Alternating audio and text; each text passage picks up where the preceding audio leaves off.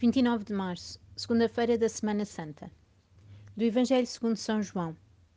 Seis dias antes da Páscoa, Jesus foi a Betânia, onde vivia Lázaro, que ele tinha ressuscitado dos mortos.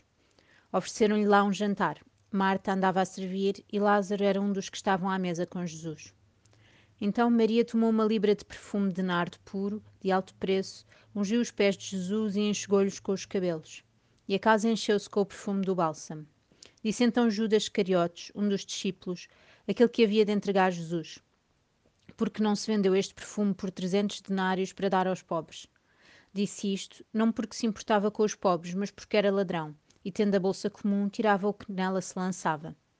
Jesus respondeu-lhe: Deixa-a em paz. Ela tinha guardado o perfume, o perfume para o dia da minha sepultura. Pobres sempre os tereis convosco, mas a mim nem sempre me tereis.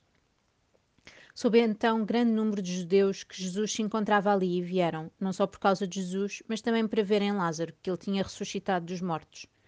Entretanto, os príncipes dos sacerdotes resolveram matar também Lázaro, porque muitos judeus, por causa dele, se afastavam e acreditavam em Jesus. Jesus é mais uma vez recebido em casa de Lázaro, com grande alegria e carinho.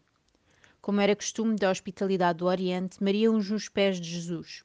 Ungiu num ato de verdadeiro amor, oferecendo-lhe o que tem de melhor. No entanto, Judas protesta de tal ato. Não porque via uma forma mais útil de usar o tão valioso bálsamo, mas sim porque não consegue compreender tal entrega de amor.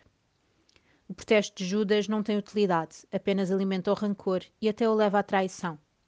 Mas a ação de Maria leva a amar mais Cristo e a querer amar mais os pés de Cristo que existem neste mundo.